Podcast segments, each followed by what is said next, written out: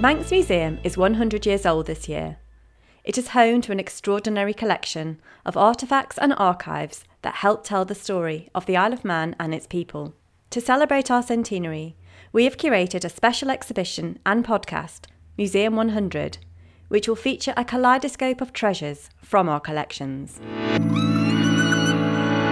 Hello, my name is Laura McCoy and I'm the Curator of Natural History for Manx National Heritage. The Manx Loaghtan is a small, short tailed, rare breed of sheep native to the Isle of Man. They have dark brown wool and usually have four or occasionally six horns. Descending from primitive sheep once found throughout the northwest of Europe and Scotland, the word Loaghtan comes from the Manx words lugh dhoan, which means mouse brown, and describes the colour of their fleeces.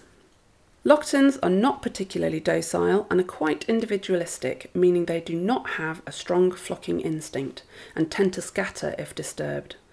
This spreading out, however, means that they are good users of rough pasture and they have been used in conservation grazing projects.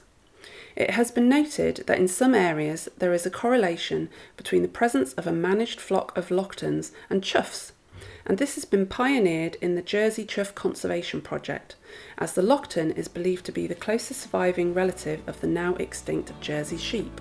Manx National Heritage has a small flock of Loaghtan, and these can be seen at our Cregneash site and are annually taken to the Calf of Man to graze the small fields there.